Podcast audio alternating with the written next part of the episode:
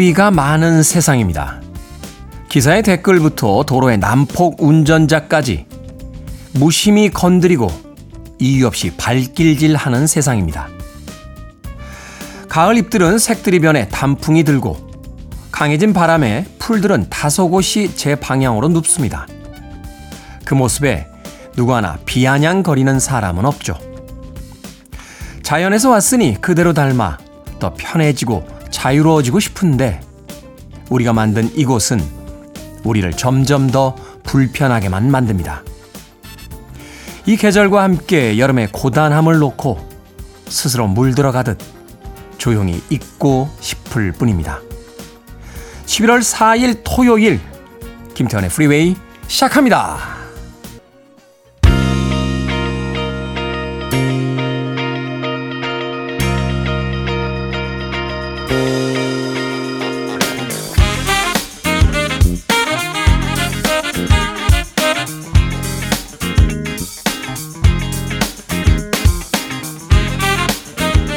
빌보드 키드의 아침 선택 김태훈의 프리웨이 저는 클테짜 쓰는 DJ 김태훈입니다. 자 오늘 첫 곡은 1987년도 빌보드 핫백 차트 이번 주 7위에 올랐던 스윙아웃 시스터의 Breakout으로 시작했습니다. 자 11월 4일 토요일입니다. 토요일 1부는 음악만 있는 토요일로 꾸며드립니다. 1970년대부터 2023년까지 이어지는 빌보드 핫백 차트 히트곡들 중심으로 선곡해 드립니다. 시대별 히트곡들을 어, 토요일에 여유와 함께 아침 시간에 만끽해 보시길 바라겠습니다. 그리고 2부엔요, 북구북구로 꾸며드립니다. 책 한 권 읽어보는 시간이죠. 오늘도 이시안 씨, 그리고 박사 씨와 함께 또 어떤 책을 읽게 될지, 또 어떤 즐거운 수다를 나누게 될지 2부도 기대해 주시길 바랍니다. 여러분은 지금 KBS 2라디오, 김태현의 프리웨이 함께하고 계십니다.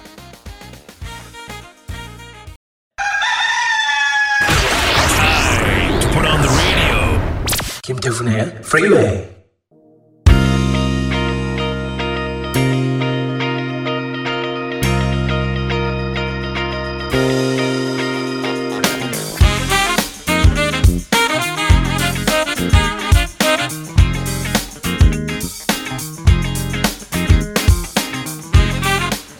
음악만 있는 토요일 세 곡의 노래 이어서 듣고 왔습니다. 21세기에 발표됐던 음악 세 곡을 이어서 들려드렸죠. 2018년도 빌보드 핫백 차트 이번 주 9위에 올랐던 포스트 말론 and 스웨이 리의 Sunflower 그리고 2022년 빌보드 핫백 차트 이번 주 1위에 올랐던 테일러 스위프트의 Anti-Hero.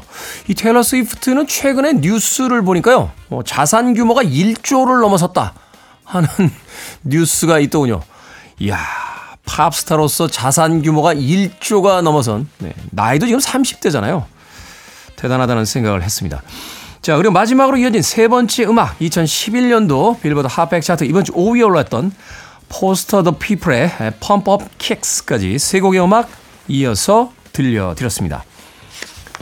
김행옥님, 이른 아침 반갑습니다. 잘태. 한참을 생각했어요. 잘태가 뭐지? 잘생긴 테디. 네. 낯섭니다. 예. 아무리 그 요즘 세태에 좀 익숙한 척, 어, 나이가 안 먹은 척 해도요, 이 줄임말이 그렇게 익숙하지 않아요. 근데 생각해 보면 저희들도 젊을 때 줄임말 참 많이 썼거든요. 그렇지 않나요? 어, 옥돌매 있었잖아요. 옥돌매. 옥상에서 떨어진 매주. 예? 나만, 나만 아는 거예요? 예. 다 알잖아요. 다 알잖아. 그런데 최근에 이 줄임말. 이게 아무래도 그 언어의 주체성과 객체성에 있는 것 같아요.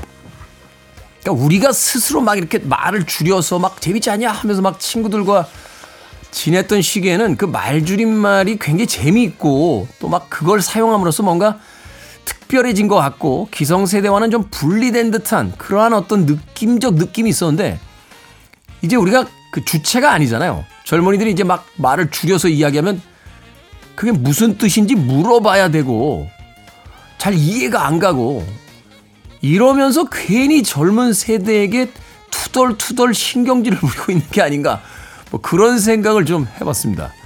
아, 김행옥님의 잘태 딱 두 글자에 예, 세대론까지 등장을 하게 되는군요. 어찌됐건 감사합니다. 이른 아침부터 잘생긴 테디라고 불러주셔서. 자, 심지어님, 테디 목소리만큼이나 상쾌한 아침입니다. 라고 하셨는데, 그럼 엄청나게 상쾌한 아침이군요. 심재호님. 자, 신영애님, 테디 반갑습니다. 병원에서 근무하고 있어요. 토요일에도 아픈 환자들이 많이 오시기에 토요일이지만 오늘도 화이팅입니다. 라고 하셨습니다. 그렇죠. 아픈데 어떤 날을 맞춰서 아플 수는 없겠습니다만, 그래도 좀 평일에 아프면 어, 병원이라도 들릴 수가 있는데 이 주말에 아프면요 이게 참 애매합니다. 응급실을 갈 정도로 아주 아픈 것도 아닌데 응급실을 가서 진료를 부탁하기도 미안하고 또 응급실엔 정말 급한 분들이 오셔야 되니까요. 근데 그렇다고 해서 안 아픈 것도 아니고 이럴 때 그 문 닫은 병원을 보면 좀 야속하게 느껴질 때도 있습니다. 이 병원이라는 게 물론 사적인 어떤 그 영역일 수도 있겠습니다만 이게 공적인 어떤 임무를 또 수행하는 공간이잖아요. 주말에도 하면 안 되나요? 네. 어떤 병원은 월, 화 쉬고 수요일부터 일요일까지 하고요. 어떤 병원은 일, 월 쉬고 화요일부터 토요일까지 하고 이렇게 좀 하면 안 되나요?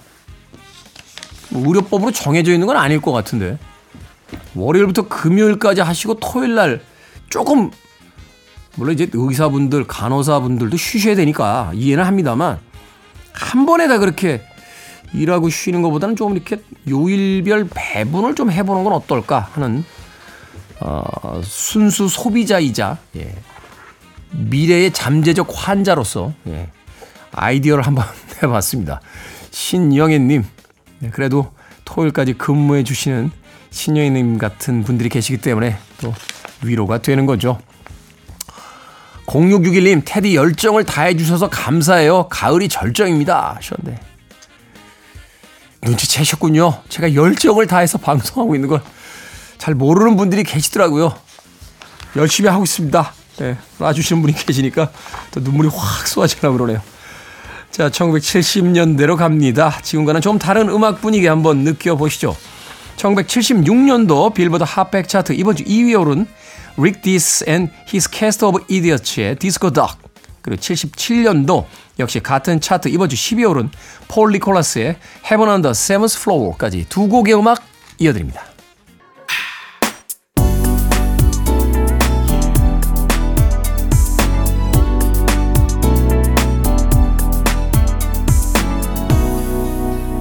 김태훈의 Freeway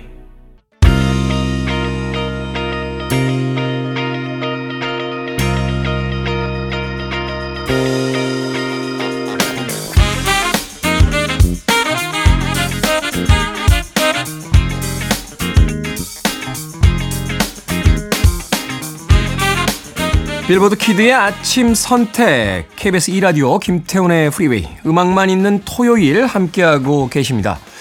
세 곡의 음악을 이어서 듣고 왔죠. 어, 1999년도 빌보드 핫백 차트 이번 주 6위에 올랐던 앤소니 I Need to Know 그리고 1982년도 역시 같은 차트 3위에 올랐던 올리비아 뉴튼 존의 Heart Attack 이 80대 초반에 올리비아 뉴튼 존은 뭐 음악만 발표하면 어, 바로 히트를 하던 당대 최고의 또 여성 아티스트였습니다.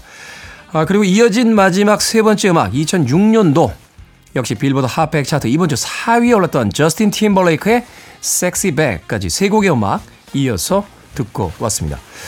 어, 이 저스틴 팀벌레이크의 섹시 백 마지막으로 들은 음악은 그 V로 시작하는 여성 그 속옷이 있죠. 어, 이 여성 속옷 브랜드가 1년에 한 번씩 아주 유명한 그 패션쇼를 하는데 예, 거기 저스틴 팀벌레이크의 섹시백이 사용이 되면서 전 세계적인 예, 인기를 얻었습니다.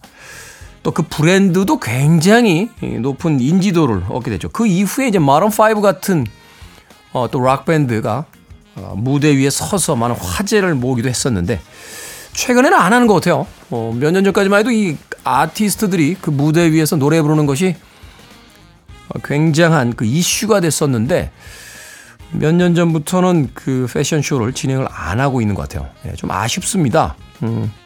사실 이제 밴드나 아티스트들의 음악이 어, 라디오를 통해서 들려올 때도 있습니다만 이 공연장에서 또 들려질 때 좀 색다른 느낌으로 받아들여지게 되는 경우들이 많죠. 특히나 이제 인상적인 것은 가장 유명한 게 아마도 미국의 그 슈퍼볼, 어, 하프타임 쇼가 아닌가 하는 생각이 드는데 과거에 뭐 자넷 잭슨이라든지 뭐 브루노 마스, 뭐 비욘세 같은 그 뮤지션들이 그 무대에서 굉장히 화려한 모습들을 또 보여줘서 화제가 되기도 했었고 파편의 한 사람으로서 또 그런 볼거리가 좀 더 많아지면 좋겠다 하는 생각 해보게 됩니다. 아, 6629님께서요, 말문을 막는다고 하죠? 어제 남편에게 할 이야기가 있어서 당신 그거 알아? 하고 말을 막 시작하려고 하는데 몰라. 이렇게 대답하는 바람에 하려던 말을 잊어버렸습니다. 아직까지 생각이 나지 않습니다. 아니, 당신 그거 알아? 라고 말을 시작하려고 하면 보통 뭔데? 이러지 않나요, 테디?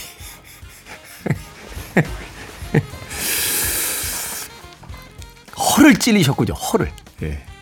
당신 그거 알아? 라고 하면 보통, 어, 뭔데? 라고 하면, 있잖아. 라고 막 이야기를 시작하려고 딱 준비를 했는데, 당신 그거 알아? 라고 했더니, 몰라.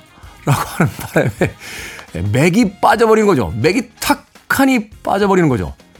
응? 그런 경우들 있잖아요. 아내분이 남편분들에게, 당신 말이야. 당신, 당신 잘못한 거 있지?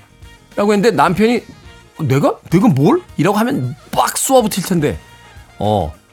라고 하면 갑자기 힘이 쭉 빠지면서 알고 있었구나 하면서 싸움이 더 이상 진전이 안 되게 되는, 야, 이거 남편분들 이거 외워두십시오. 당신 그거 알아? 라고 하면 몰라. 라고 대답하시면 되겠습니다. 잘못한 거 있지? 라고 하면, 어. 라고 한마디 해주시면 됩니다. 엄청난 스킬이군요. 역시 이 부부 사이에 부부의 세상은 정말 놀랍고도 네, 놀라운 것 같습니다.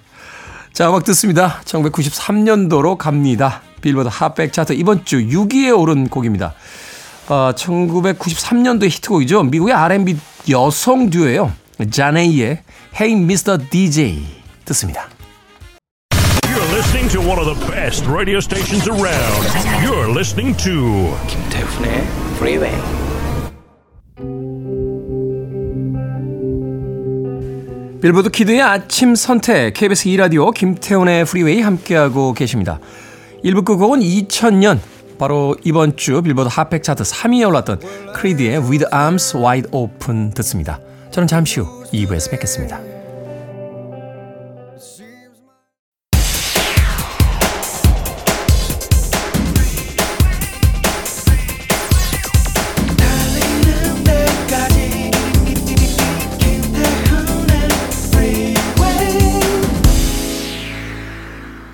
김태훈의 프리웨이 11월 4일 토요일 2부 시작했습니다.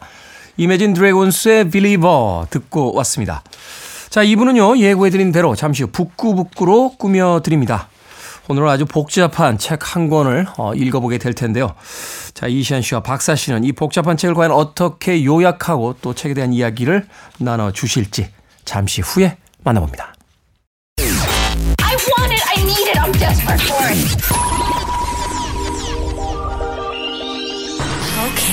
Do it. 김태훈의 Freeway.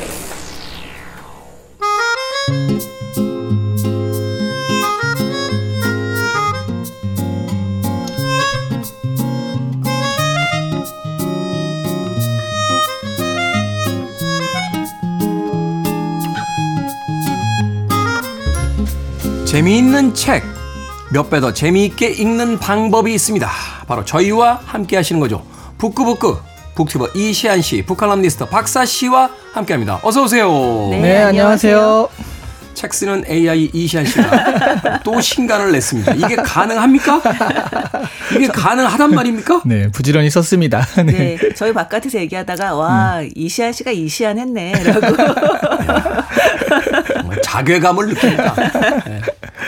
이제는 잘파 세대다. 책 그렇죠. 소개 잠깐 부탁드립니다. 어, 그러니까 MZ 세대라고 우리가 말을 할 때, 그러니까 네. 팀장님이 그 팀원한테 어유 요즘 MZ 안 돼 이렇게 얘기하잖아요. 네. 근데 그 팀장님도 MZ예요.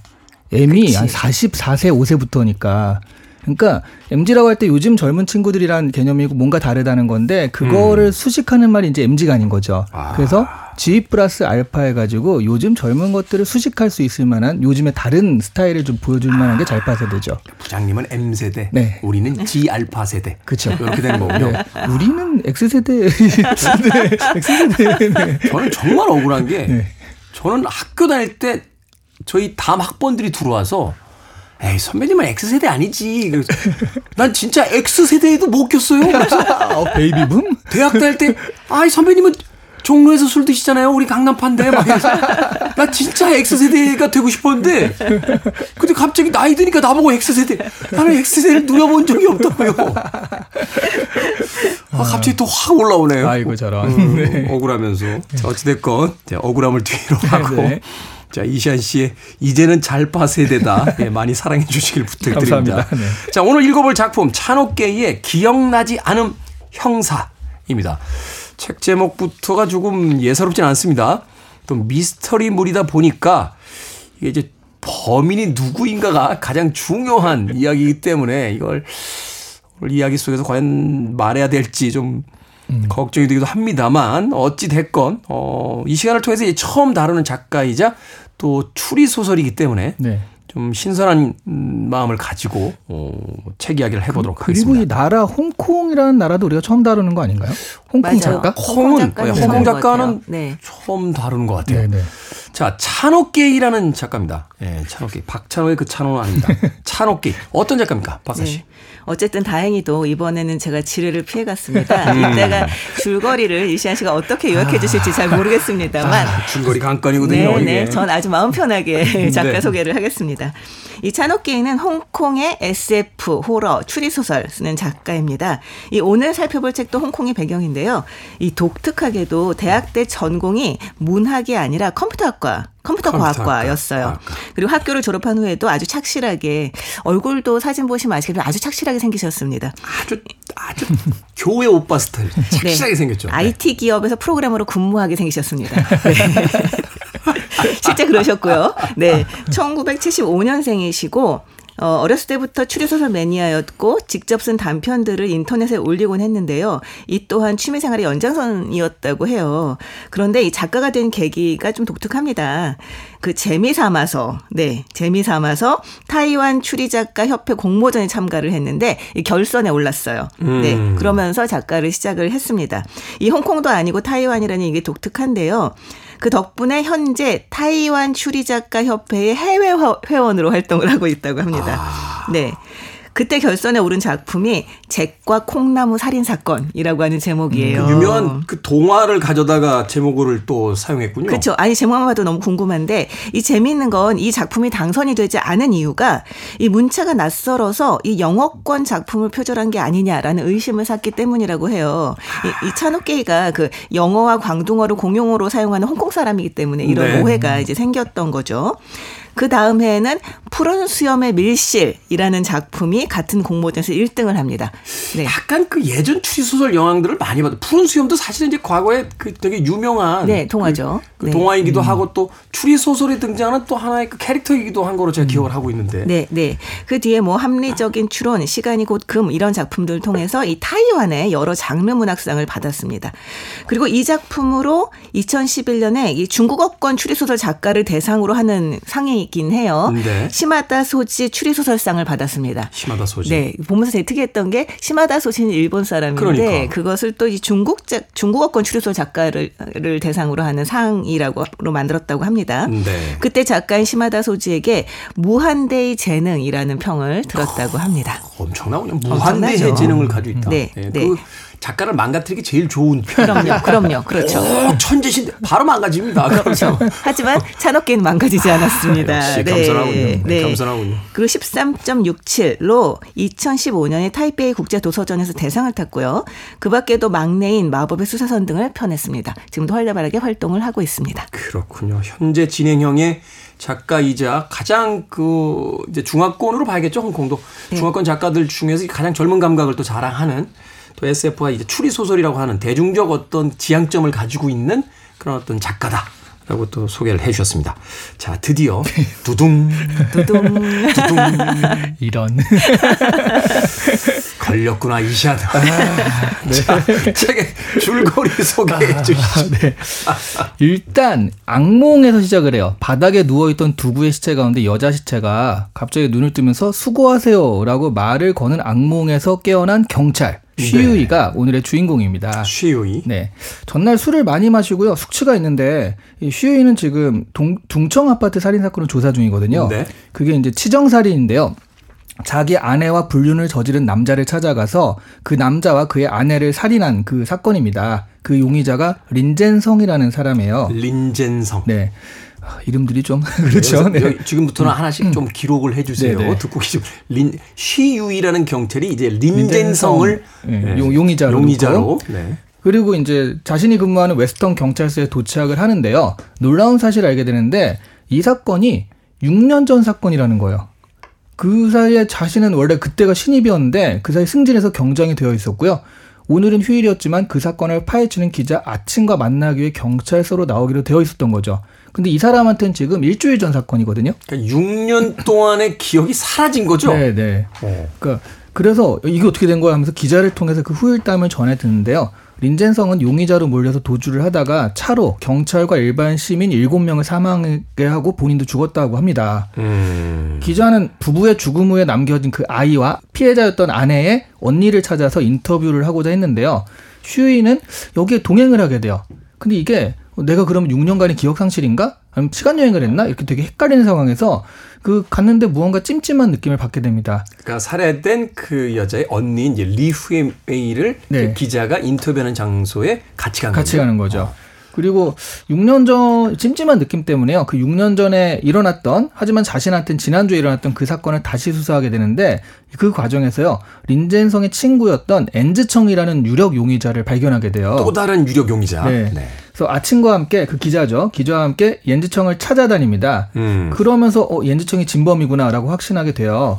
근데 이제 놀라운 게 자신이 어제 같이 술을 먹었던 사람이 옌즈청이라는 걸 알게 됩니다. 음. 어, 그러면서 그 뭐 그 은행 그 계좌번호도 있고 그러니까 자신이 옌즈청으로부터 돈을 받고 그런 사건을 눈 감아준 부패 형사다라고 스스로 인지를 하게 돼요. 네. 그래서 이제 어쨌든 잡아야 되니까 옌즈청의 사물함에 피해 갔다가 그걸 뒤지다가 피해자의 그 언니와 자식의 사진을 보게 돼요. 그래서 예, 옌즈청이 이 사람들 을 노리고 있다라고 생각을 하게 됩니다. 네. 슈유이와 아치는 그래서 이들의 집으로 향하는데요. 또 다른 살인 사건을 막기 위해서. 막기 위해서. 근데 아친이 신문사에서 옌즈청의 사진을 받게 됩니다. 그때 알고 보니까 바로 슈유이가 옌즈청이었던 거예요. 여기까지만. 여기까지만. 여기서부터는 안 돼요. 이제 더 이상. 네. 아, 아니에요, 괜찮아요. 아, 왜냐면 더 해도 돼요? 네, 진짜 범인이 따로 있으니까. 아, 그거, 그걸 얘기하면 안 되지. 진짜. 아, 그- 그런가? 진짜 범인 따로 있다는 걸. 아, 진짜. 네. 그게, 그게 스포일러인데. 아, 괜히 욕만 먹고 이거 지금 소개했다가. 아, 정말 자, 실망이야. 자, 네, 자. 한 발자국 더 나- 나갔습니다. 아, 근데 슈유이가 옌즈청이라는 건 얘기할 수밖에 없는 게 뒤에 질문에도 있단 말이죠, 이게. 음, 네. 그래서 그렇죠. 언, 언제 슈유이가 슈유이가 아닌 거 알게 됐습니까? 이런 질문이 있더라고요. 어, 정말, 네. 그래서 이거는 얘기하지 않을 수가 없는데. 복잡해요, 이게. 네. 이 도대체 지금 듣고 계신 분들은 뭔 소리야, 도대체. 근데 네. 여기까지는 얘기해도 될 것 같은데, 그러니까 옌즈청은 원래 스턴트맨이었고 스턴트를 하다가 사고로 뇌를 다쳐서 자신이 영화 중에 맡았던 슈유이 형사 역에 너무 몰입해서요. 자신이 슈유이 형사라고 생각하게 된 거예요. 음. 예, 그리고 실제로 슈유이랑 친분도 있었고요. 네. 본인을 범인이라고 확신하고 본인을 쫓는 꼴이었는데 사실 옌즈청은 그날 CCTV를 통해서 증명된 게 이 사람은 범인이 아니다가 증명이 된 상태거든요. 알리바이가 있죠. 네. 그래서 이게 뭐지라고 하다가 사건에 또 다른 반전이 다시 일어나게 됩니다. 그 반전이 이제 네, 여기까지.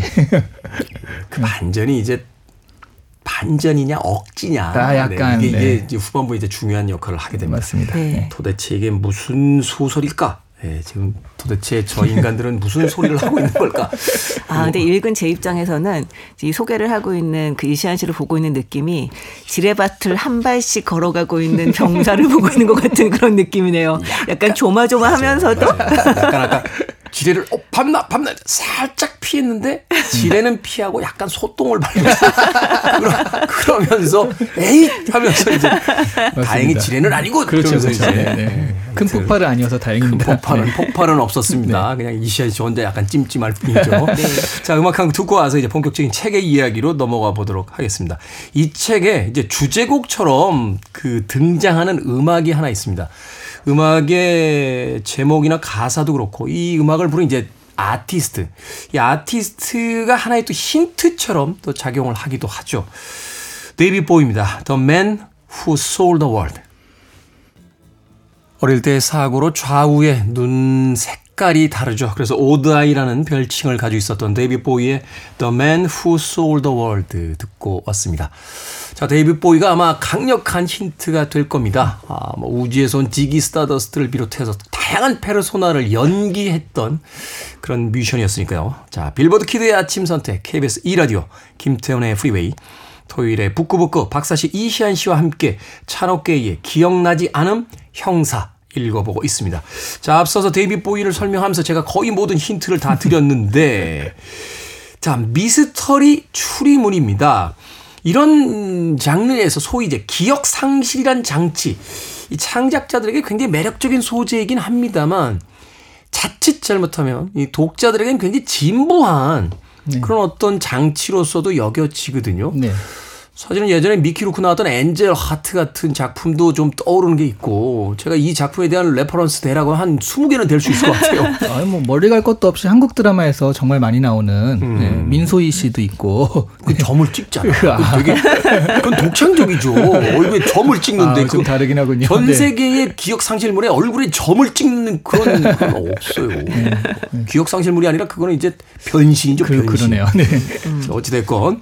자, 어떻습니까? 이 기억상실이라는 장치, 이 장치를 굉장히 선호하는 어떤 이유들이 있겠죠? 근데 사실 여기에서는 기억 상실이 아니었거든요. 그러니까 처음에 기억 상실처럼 몰아가는 거죠 독자들을. 음. 그게 저는 마술사들이 보통 이게 술수를 부릴 때 음. 여기서 하는데 대신 이쪽 다른 쪽 손이 화려하잖아요. 네. 사람들 눈이 어 저기 뭔가 의심스러운 동작을 오히려 이쪽에서 하고요. 자, 지금 우리는 동작을 보고 있지만 네, 지금 네. 듣는 분들은 가- 안, 가령 안 들으시니까. 네, 오른쪽 손을 굉장히 화려하고 좀 의심스럽게 해서 사람들이 어저뭐뭐 한다 수작 부린다 이렇게 보게 하고 사실은 왼손에서 그런 슬쩍. 일들을 하거든요. 왼손을 슬쩍. 네, 그러니까 이런 식의 그런 느낌이었어요. 그러니까 너무 기억 상실로 처음부터 몰아가는데 야 이건 기억 상실은 확실히 아니겠다 하는 게 예, 이게 너무 그쪽으로 몰아가니까 아 이건 너무 의도를 가지고 아니라고 지금 얘기하고 있구나 그런 느낌이었어요. 네, 이게 바로 추리 소설을 읽는 독자들의 자세입니다. 네, 자, 뭔가 민다. 그러면 어 이거 아, 뭔가 아니지. 의심스럽네. 약간 이, 사, 이 사람이. 범인 같으면 그건 아니다 이런 거죠. 그렇죠.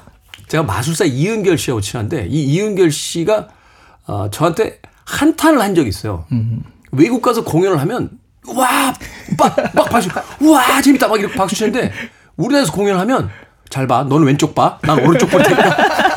그래서 막 마술사가 이렇게 앞에 나오면 있는 대로 인상을 쓰고 이게 이건 다 그냥 쇼인데 그렇죠, 예, 거기서 무슨 두뇌 게임 하듯이 아 그런데 이제 그런 의미에서 보면 이 초리 소설을 쓴 찬옥계도 좀 한국 독자들이 쉽지 않을 거예요. 네. 아, 그러니까 추리소설 독자들은 기본적으로 일단 이 작가하고 밀당을 하는 거잖아요. 그렇죠. 그 밀당은 누가 이기냐의 문제인데 저는 주로 지는 것을 선호합니다. 저는 결과를 알고 읽는 걸 좋아해요. 그 긴장을 잘 견디지를 못해서. 네. 근데 한편으로 그렇게 보면 네. 이 뒤에 또 다른 어떤 설정이 하나 나옵니다만 이 네. 설정 자체가 다 뻔한 설정들인데 네. 이거를 두 개를 엮어냄으로써 네. 독창적인 상황을 만들어내잖아요. 맞아요. 아니 사실 여기서 저는 이게 뭐 기억 상실이다 하는 그 어떤 겉으로 드러나는 장치 말고 이 기억과 정체성의 문제라고 하는 것을 다루고 있다라는 생각을 했거든요. 음. 저희가 이게 키- 그 필립 딕 소설을 읽을 때도 그 얘기를 했었잖아요. 네. 개인의 정체성을 무엇을 기준으로 삼을 것인가라고 하는 부분이죠. 확장해서 이제 replicant라고 하는 소위 이제 복제 인간이 만들어졌을 때도 그 복제 인간을 어떻게 바라봐야 될 것인가. 결국 내가 기억하는 것이 곧 나다. 네, 그렇죠. 그래서 옌즈청이 기억을 상실하면서 자신이 형사인 슈유이라고 믿고 움직이는 것이 기억 상실보다는 더 핵심적이라는 건데요. 이 소설에서는 뇌출혈, 만성 경내막하 혈종으로 인한 기억 상실에 더해서 이 외상 후 스트레스 장애로 인한 해리 증상, 그러니까 새로운 자아를 만들어내는 증상이 합쳐져서 자신을 단기 기억 상실증을 겪고 있는 형사라고 믿게 만듭니다. 그러니까 정말 굉장히 복잡하고 어려운 단어들이 나오는데 여기에다가 더해서 NG청이 영화에서 쉬- 형사 시위 역할을 맡잖아요. 그러면서 각종 소품들을 봤는데 그 소품들, 뭐 이를테면 신분증이라던가 그 권총이라던가 이런 것도 한 몫을 하게 됩니다. 사실 이 소설에서도 얘기하고 있듯이 이 모든 것이 이렇게 잘 맞아떨어지는 것이 거의 불가능합니다. 그런 개연성에 대한 의심을 떨궈 놓고 보면 이 작가가 만든 구조가 참 치밀하고 그럴듯하기는 하죠. 그렇죠. 네. 앞에서 별 의미 없이 펼쳐놓은 듯한 그 장면들이 이제 뒤에 가서 시계 톱니처럼 이제 탁 맞아서 돌아갈 때 어떤 쾌감 같은 거. 맞아요, 네. 맞아요. 그, 그, 그, 그러한 그럴듯함을 만들기 위해서 저자는 이 뇌에 관한 다양한 지식들을 동원을 하고 있어요. 그래서 이걸 읽고 나면, 아, 상식을 얻는 기쁨도 느끼실 수가 있습니다. 네. 그래서 또 아 요즘 현대 추리 소설 작가 하기가 참 쉽지 않겠다 싶기도 하죠. 네, 여기서 뭐 일화 기억과 뭐 의미 기억과 막 이런 것들을 막 설명을 해주는데요. 저희가 굉장히 재밌었던 건이 네. 대뇌 기능에 대해서 설명하고 있는 부분이었어요. 음. 거기서 이렇게 말을 합니다. 인간의 대뇌는 매우 기묘한 기관이죠. 무지개를 보면 직전에 비가 왔을 거라고 연상합니다. 부서진 유리창과 돌멩이를 보면 누군가 돌을 던져 유리창을 깼다고 생각합니다. 이 대뇌는 한시도 쉬지 않고 비어 있는 부분을 채우면서 생각을 하는 겁니다. 라고 설명하는데요. 이게 뇌과학 보면 나오는 얘기거든요. 네. 근데 이게 굉장히 신기한 게 그러니까 어쨌든 뇌라고 하는 것은 뭔가 알 수 없는 부분이 나와도 내가 논리와 일관성으로 이 세계를 구성하겠다라는 의지를 가지고 계속 채우는 얘기인 건데요. 그게 그래서 왜 달나라에 그 조금 이상하게 이렇게 파여 있는데 그게 막 갑자기 막 사람 얼굴로 보이고 막, 막 토끼로 보이고 네, 뭐 약간 이런 거잖아요. 그런 거죠. 이제 그런 이야기인데 사실 이런 뇌과학에 대한 이야기가 일반인들이 추리소설을 편하게 읽으려고 하는 일반인들이 어려운 부분일 수 있는데 이걸 어떻게든 설명해 내는 게 찬옥계의 능력이 아닐까라는 생각을 저는 했어요. 이 어려운 이야기를. 네, 네. 그 얘기 하시더라고요. 그래서 똑똑한 사람들이 음모론에 잘 빠진대요. 음. 없는 상황들을 자기가 다 만들어서 그거를 설명하려고 하는 강박관념이 생기면 사실 우리들의 일상이라는 게 100%다 설명될 수 없는 건데 맞아요. 그 설명될 수 없음을 못 견뎌서 비어 있는 곳에다가 자기 이야기를 집어넣어서 하나의 이제 스토리를 만들어낸다는 거죠. 그러니까 바로 그런 어떤 뇌의 그 작동들 뭔가 불규칙하게 흩어져 있는 것들을 어떻게든 하나의 이야기로 엮어내려고 하는 그 욕망들. 이제 그것이 이제 이 소설 속에서 가장 중요한 어떤 동력의 하나로서 작동을 하고 있다는 거죠. 맞아요. 그렇기 때문에 굉장히 잘 맞아 떨어지는데 이 잘 맞아 떨어진다고 하는 것이 한편으로는 환상인 거고 한편으로는 작가의 의도인 거죠. 아내분들이 그런 게 있잖아요. 남편분이 좀 일찍 들어와서 용돈 딱 주거나 뭐 선물 딱 주면 뭐야? 무슨 일이야? 어. 아니 아무 일 아닌데 그냥 오가다가 당신 생각 당신이 결혼 13년 동안 한 번도 나한테 선물을 준 적이 없거든. 근데 오늘 특별한 난도 아닌데 일찍 들어왔단 말이지. 선물을 들고 여긴 뭔가 있는 거지. 뭐 이런 어떤 네. 작동들. 그리고 파 보면은 실제로 게임기를 샀다든가 하는 그런 게 있죠. 네. 보면 발코니에 숨겨놓은 낚싯대가 네, 나온다. 그런 게 나온다든가. 네. 이렇게 이게 추리소의 시작인 거예요. 이제 그런 그런 작동들을 책에서 하고 있어요. 이분들은 작가로서도 독자로서도 정말 뭐랄까 소질이 있으시네요. 그런데 이 책을 이제 읽어 나가면서 결국은 이제 그 얼마나 이제 후반부에 가서 그 이야기들이 이제 합리적으로 해석이 되는 것도 중요합니다만 캐릭터에게 동화되는 것도 사실은 독자 입장에서 굉장히 중요하잖아요. 네. 뭐 사실 이렇게 나누고 싶지는 않습니다만 이공계적 구조와 이제 문과적 구조를 봤을 때 네. 이공계적 구조는 거의 완벽에 가까운 것 같아요. 그런데 한편으로 잘 설명이 안 되는 게 있습니다. 말하자면 그 중간까지는 방향을 못 잡고 헤매던 캐릭터가 갑자기 후반부에 가서 명탐정 코난처럼 음, 맞아요. 모든 걸 이해했어. 하고서는 다 모여. 하고서는 갑자기 막 상황을 설명하는 과정에 가서는 그렇죠. 범인은 너다 아니 나다 이렇게 되는 거죠. 그러니까 갑자기 여기서 뭐 이런 느낌을 받게 되는데 어떻습니까? 아, 그래서 이게 그 사실은 여기서도 이제 콤비처럼 그 기존의 어떤 탐정 구조를 차용했잖아요. 네. 아친이란 여자가 이제 홈즈와 왓슨에서 왓슨 역할을 하고 맞아요, 맞아요. 네. 전형적인 예, 왓슨이죠. 이 사람도 이제 홈즈 역할을 하는데 그 전까지는 아니었단 말이죠. 그 오히려 이 사람이 그 피해자스럽게 이렇게 등장하다 마지막에 갑자기 탐정으로 싹 바뀌는데 거기서는 이렇게 똑똑한데 왜 앞에서 그랬을까? 음. 그 예전엔 또그그 린젠청 뭐 이런 사람들과의 관계에서는 그렇게 똑똑한 모습이 아니었거든요. 그러니까 사실은 그렇게 변신하려면 뭔가 중간에 어떤 결정적 계기가 있어야 되는데 네. 그게 없이 네. 너무 좀 쉽게 편히 그- 편한 네. 게 넘어간 게 아닌가. 그래서 그, 그 좋아하시는 그 데우스 엑스 마키나 음. 같은 갑자기 사건을 확 해결해야 되니까 갑자기 하늘에서 예. 신이 하하하 내가 신이다 해결해 주겠다. 너는 너는 갑자기 똑똑해진다. 막, 막 이러면서 해결해 주는. 네, 마지막에 그런 느낌이어서 사실 이, 이 추리 소설을 보면 사람들이 그러니까 말씀하신 대로 밀당이라고 하고 그 아가사 크리스티는 게임이라고 표현을 했거든요. 그렇죠. 그래서 내가 설정한 범인을 독자가 읽다가 알아차리면 이제 독자가 이긴 거고. 이긴 거고. 예, 근데 모르면은 몰랐는데 나중에 듣고서 아 맞다 그랬지라고 독자가 이해하면은 이제 작가가 이긴 거다라고 했는데 음. 이 사람은 이기긴 이겼는데 어 그럴 듯하네라는 생각은 그렇게 많이 들진 않았어요. 갑자기 우리한테 안 알려줬던 힌트를 가지고 자기 혼자 막 설명해 버리는 듯한. 그러니까 그래서 약간 KO승은 아니고 판정승 정도가 아니었나 그 생각을 들더라고요. 저는 책 보면서 잠깐 그런 생각을 했어요. 아, 참 복잡하게 만들었다. 음. 우리는 유해진 씨 나왔던 럭키라고 아주 간단하게 만들거든요.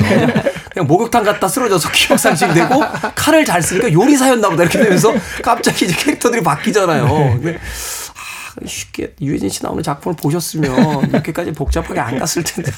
아 근데 실제로 이걸 보면서 아 요즘 추리 소설 작가들은 진짜 힘들겠다라는 생각이 들기는 했어요. 음, 맞아요. 그 예전 같은 경우는 사실 좀그 전형적인 어떤 뭘 테면 몇 가지의 장치들만 가지고도 굉장히 얘기를 재밌게 만들어낼 수 있는 부분들이 있잖아요. 근데 요즘은 과학이 너무 발전해서 웬만해서는 사람들이 구멍을 찾기가 너무 쉬워졌다는 거죠. 네. 그런데 옛날 심지어 옛날에 썼던 트릭들을 또 지금 쓰면 안 돼. 안. 그렇잖아요. 그 누구 표절했다 뭐 이런 얘기들이 나오니까 찬호게이 같은 경우도 여기에 보면 이 말씀드렸던 뇌과학의 굉장히 복잡한 부분들을 이걸 쓸 수밖에 없는 그런 상황이었겠다라는 생각이 드는데 한편으로 저는 약간 실망스러웠던 거는 어 굉장히 캐릭터들이 좀 전형적인 모습이 있다는 거죠. 음. 아까 말씀드렸던 아친 같은 경우 왓슨 형이다라고 얘기를 했는데 너무나 왓슨 형이에요.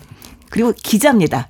기자라서 옆에서 보조도 굉장히 잘해줄 수 있고 네. 똑똑하고 심지어 독자에게 설명도 잘해줄 수 있고 증인도 될 수 있으며 뭐 증거물 수집도 쉽다. 이건 너무 맞는 캐릭터가 아닌가. 거기다가 또 있어요.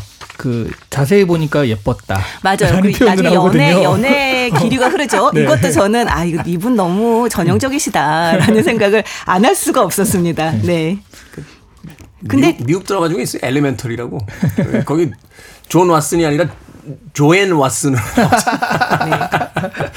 근데 전 여기서 이, 이 설정은 굉장히 재밌었던 것 같아요. 뭐냐면 아까 말씀드렸지 기억과 정체성 문제를 얘기를 하면서 이 옌즈청이 자기가 형사라고 착각을 하잖아요. 그러면서 옌즈청이라는 사람이 범인이라는 걸 밝히기에 고군분투를 합니다.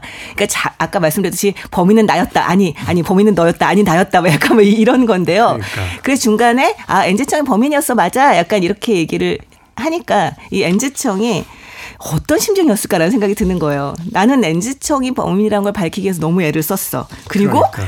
나는 그게 옌즈청이 나라는 걸 알게 됐어. 라는 얘기를 딱 들었을 때 옌즈청이 아 나는 악마였어 라고 이제 체념을 하는데요. 기뻤을까 슬펐을까 약간 그분이 앞서 네. 이야기한 것처럼 reference가 많은 사람들에게는 약간 신선함이 떨어지는 게 음. 앞서 잠깐 이야기했는데 예전에 그 미키 루크 나왔던 엔젤 하트 같은 경우도 보면 열심히 추적해서 결국 자기를 잡는지 아닐까 뭐 그런 이야기들에 대한 어찌됐건 앞서 이야기하신 것처럼 그 박사 씨가 질문한 것처럼 그 어떤 기분이었을까에 대한 묘사들이 좀 더 있었더라면 네. 이것이 어떤 그 문학으로서의 풍부함을 더 가질 수 있었을 텐데 사실은 그런 부분들이 좀 아쉽게 느껴지는 게 맞아요. 예, 게임으로서의 어떤 그 정교함은 있지만 그런 어떤 문학으로서의 어떤 본질적인 깊이가 조금 아쉽지 않나 하는 생각을 해봤습니다. 자, 음악 한 곡 듣고 와서 이제 책에 대한 이야기 마무리하도록 하겠습니다. 각기 다른 어떤 캐릭터들이 등장하고 또 그 인격들이 서로 이제 꼬여간다는 측면에서 마치 가면 무도회 같다라는 생각도 해보게 됐는데요. 카펜터스의 에, 가면 무도극 This Masquerade 듣습니다.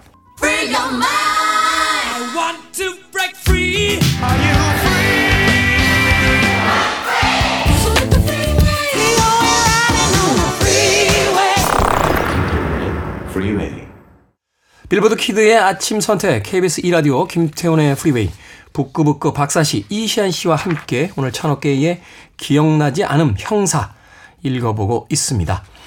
자, 결국 이 찬호께이 이 작품을 통해서 던지고자 하는 메시지가 뭐였을까요? 한편에 잘 만들어진 그냥 추리소설, 아주 정교한 어떤 그 이공계의 창조물을 이렇게 던져놓은 그런 느낌도 있습니다만 분명히 이것이 문학의 한 형태라면 이것을 통해서 뭔가 또 울림을 주고자 하는 그런 욕망도 있었을 텐데 그 욕망을 좀 우리가 엿본다면 어떤 것들이 있을까요? 근데 이제 억지로 좀 찾아내자면 역시 정체성의 문제가 있겠죠. 정체성의 예, 기업 문제. 그리고 내가 믿고자 하는 것을 믿는 그게 그러니까 어떻게든 내가 믿고자 하면은 그게 말이 되고 설득력이 만들어지잖아요. 설명이 되고 그런 부분들. 그러니까 음. 우리가 지금 내가 나를 믿고 있다는 게 얼마나 이게 한순간에 무너질 수 있는 것인가. 여기도 이제 이 옌즈청이 그런 얘기를 하거든요. 나중에 어, 얘기해도 진짜 범인에 대한 얘기를 할 때 아, 나를 통해서 내가 알았다. 내가 나라고 믿고 있는 것이 얼마나 무너지기 쉬운 사실인지. 뭐 이런 사실은. 우리가 인식 가, 인식 가능하다라고 보고 있는 저 세상이 네. 사실은 과연 정말 저기 존재하고 있는 걸까라는 네. 어떤 의심 옛날 약간 불가지론 같은 그런 느낌도 좀 드는데 네. 그 요즘 뇌과학에서 이제 한참 나오는 게 자신의 정체성, 나란 무엇인가, 의식이란 무엇인가 이런 것들에 대한 얘기를 많이 하는데요. 그러니까 그 손 가짜 손 실험 있잖아요. 그 가짜 고무 인형 팔이랑 내 팔이랑 놓고서 동시에 간지럽히는 거예요. 그래서 마치 내 팔을 간지럽히는 듯이 그 고무 인형 팔을 보다가 거기에 망치를 내려치면 깜짝 놀라는 거죠. 내 팔인 듯이 인식이 되니까. 음, 그러면 결국 내가 인지하고 인식하는 게 과연 내가 맞는가? 음. 우리가 그렇게 믿고서 그 머릿속에서 상상하는 게 아닌가 이런 얘기들이 지금 계속 되고 있는데 사실 이 책에서는 이제 그런 얘기들을 좀 제시할 수 있을 것 같아요. 네. 네. 이 앞부분에서는 그 형사 시위와 엔제청이 계속 그 정신과 상담을 받는 이야기가 나옵니다. 둘 다 외상후 스트레스 장애를 겪고 있거든요. 그러면서 그들이 이를테면 어떤 그 충격적인 사건을 통해서 어떻게 인격이 이제 바뀌는가, 어떤 어떤 문제점이 일어나는가라고 한 부분을 자세하게 다루고 있는데요. 그 부분을 보다 보면 뭐 뒤에는 사실은 시위라는 형사가 되게 평범한, 그러니까 아 나는 문제를 극복했어, 막 이런 평범한 사람으로 나옵니다만, 네. 하지만 그런 과정들을 보면은 아 말씀하셨던 것처럼 인간이라는 존재가 얼마나 참 취약한 존재인가라고 하는 것에 대해서 좀 생각을 해보게 되고요. 그리고 어떻게 이를테면 자신의 한계를 극복할 수 있는가에 대해서 생각을 해보게 돼요. 엔지청 같은 경우는 그 외상 스트레스 장애를 겪으면서도 정신과 의사한테 자기 마음을 절대로 털어놓지 않고요. 다른 인격을 만들 어서 사회생활을 시킴으로써 어떤 이 위기를 극복하려고 하는 그런 캐릭터로 나옵니다. 거기에 대해서 이제 형, 그 정신과 의사가 전형적으로 저러다가 범죄를 저지를 만한 사람이다라는 음. 암시를 계속 줘요. 그 앞에서 엔지청을 범인으로 몰기 위해서이기도 하겠죠. 근데 결국은 엔지청은 자기를 위해 줬던 린젠성을 이제 명예를 위해서 몸을 헌신하는 그런 이를테면 선과 악을 따지자면 선에 속하는 사람으로 나오게 되고 그러면서 자신의 문제를 해결하기 위해서 결국은 이제 내가 해결해야 된다라는 결론에 도달해서 아친에게 자신이 겪었던 사고에 대해서 예, 털어놓는 것으로 이야기가 진행이 되죠. 그러면서 결국은 우리가 서로 의지할 수 있는 건 결국 사람밖에 없다라고 하는 이야기를 하려고 하는 게 아닌가 저는 그런 생각을 했어요. 네. 저도 사실 그런 어떤 주제를 좀 엿보게 되는 대목들이 있었는데 그래서 한편으로는 뭐이 복잡한 트릭을 써놓고 너무 순진한 결말에 도달하는 게 아닌가 하는 또 좀 아쉬움도 사실은 갖기도 했습니다. 어, 책을 읽고 나면서 참 여러 가지 생각을 하게 돼요. 그리고 나서 떠올리게 되는 건 결국은 장자의 호전몽에서 모든 것들이 시작된 게 아닌가. 나는 나비 꿈을 꾸는 나, 사람인가, 사람 꿈을 꾸는 나비인가. 결국 그한 줄의 문장에서 이토록, 어, 또 역설적으로 이야기하면 이토록 복잡한 이야기를 만들어낼 수 있다는 것이 또한 작가라는 어떤 그 존재를 또 보여주고 있는 게 아닌가 하는 또 생각이 들거든요. 네. 사실 이 찬옥계이가 재미삼아 소설을 쓰기 시작해 작가가 됐다고 말씀드렸는데요. 그래서 그런지 읽다 보면 아, 독자에게 재미를 주고 싶어 하는구나 라는 생각은 많이 듭니다. 게임을 걸고 있다. 맞아요. 이런 느낌. 네. 그렇군요. 과연 그 게임은 승리할 수 있을지 자 저희들이 소개해드린 내용을 싹 잊으시고 이 책을 한번 읽어보시길 바라겠습니다. 자 두 분의 한 줄 추천사 듣겠습니다. 어, 제가 이제 게임이라고 했잖아요. 이게 게임인데 그런 게임, 스토리가 있는 게임, 뭐 롤이라든가 스타크래프트랑은 좀 다르고 그건 히가시노 게이고 같은 스타일인 거고 네. 이 게임은 테트리스 같은 스타일 같아요. 딱딱딱 맞아 떨어지는. 긴 거 기다리다 망합니다. 네, 그렇죠. 네. 근데 테트리스 재밌거든요. 계속하면. 음. 재밌죠. 그게 러시 러시아에서 러시아 거. 네. 만든 거잖아요. 네. 들리는 얘기는 그 만드신 분은 저작권료를 전혀 못 받아가지고 네, 맞습니다. 네, 굉장히 그 화가 많이 나셨다는 이야기 들었는데 어찌됐건 그 뭔가 아구가 맞는 것들을 끼워 넣을 때의 그 쾌감 같은 거 네, 네. 바로 그러한 것들이 이 책 안에 이제 존재하고 있다. 아, 박사 씨의 한 줄 추천사. 네. 당신의 대뇌에게 할 일을 주세요. 라고 말하고 싶습니다. 당신의 대뇌에게 할 일을 주세요. 자, 오늘은 북구북구 찬옥계의 기억나지 않은 형사 읽어봤습니다. 제가 지금부터 손가락을 딱 하면은 책을, 어, 책의 내용을 들으신 걸 다 잊으시고 레드선. 이 책을 어디선가 본 듯한데 하는 기분으로 다시 처음부터 읽어보시길 바라겠습니다. 자, 다음 주엔 청취자 김보배님의 추천으로 파트리크 쥐스킨트의 향수 읽어보도록 하겠습니다. 뭐 영화화 되기도 했었고 이 쥐스킨트는 또 그 대표적인 은둔형 작가로서 네. 여러 가지 어떤 이야기들을 또 신비롭게 전하고 있는 작가인데 이 작품 다음 주에 만나보도록 합니다. 두 분과 작별 인사드립니다. 고맙습니다. 네, 고맙습니다. 자, G Herbo 피처링 Juice WRLD 그리고 Chance the Rapper 그리고 Lil Uzi Vert가 함께한 어, 외상후 스트레스 장애 PTSD 듣습니다.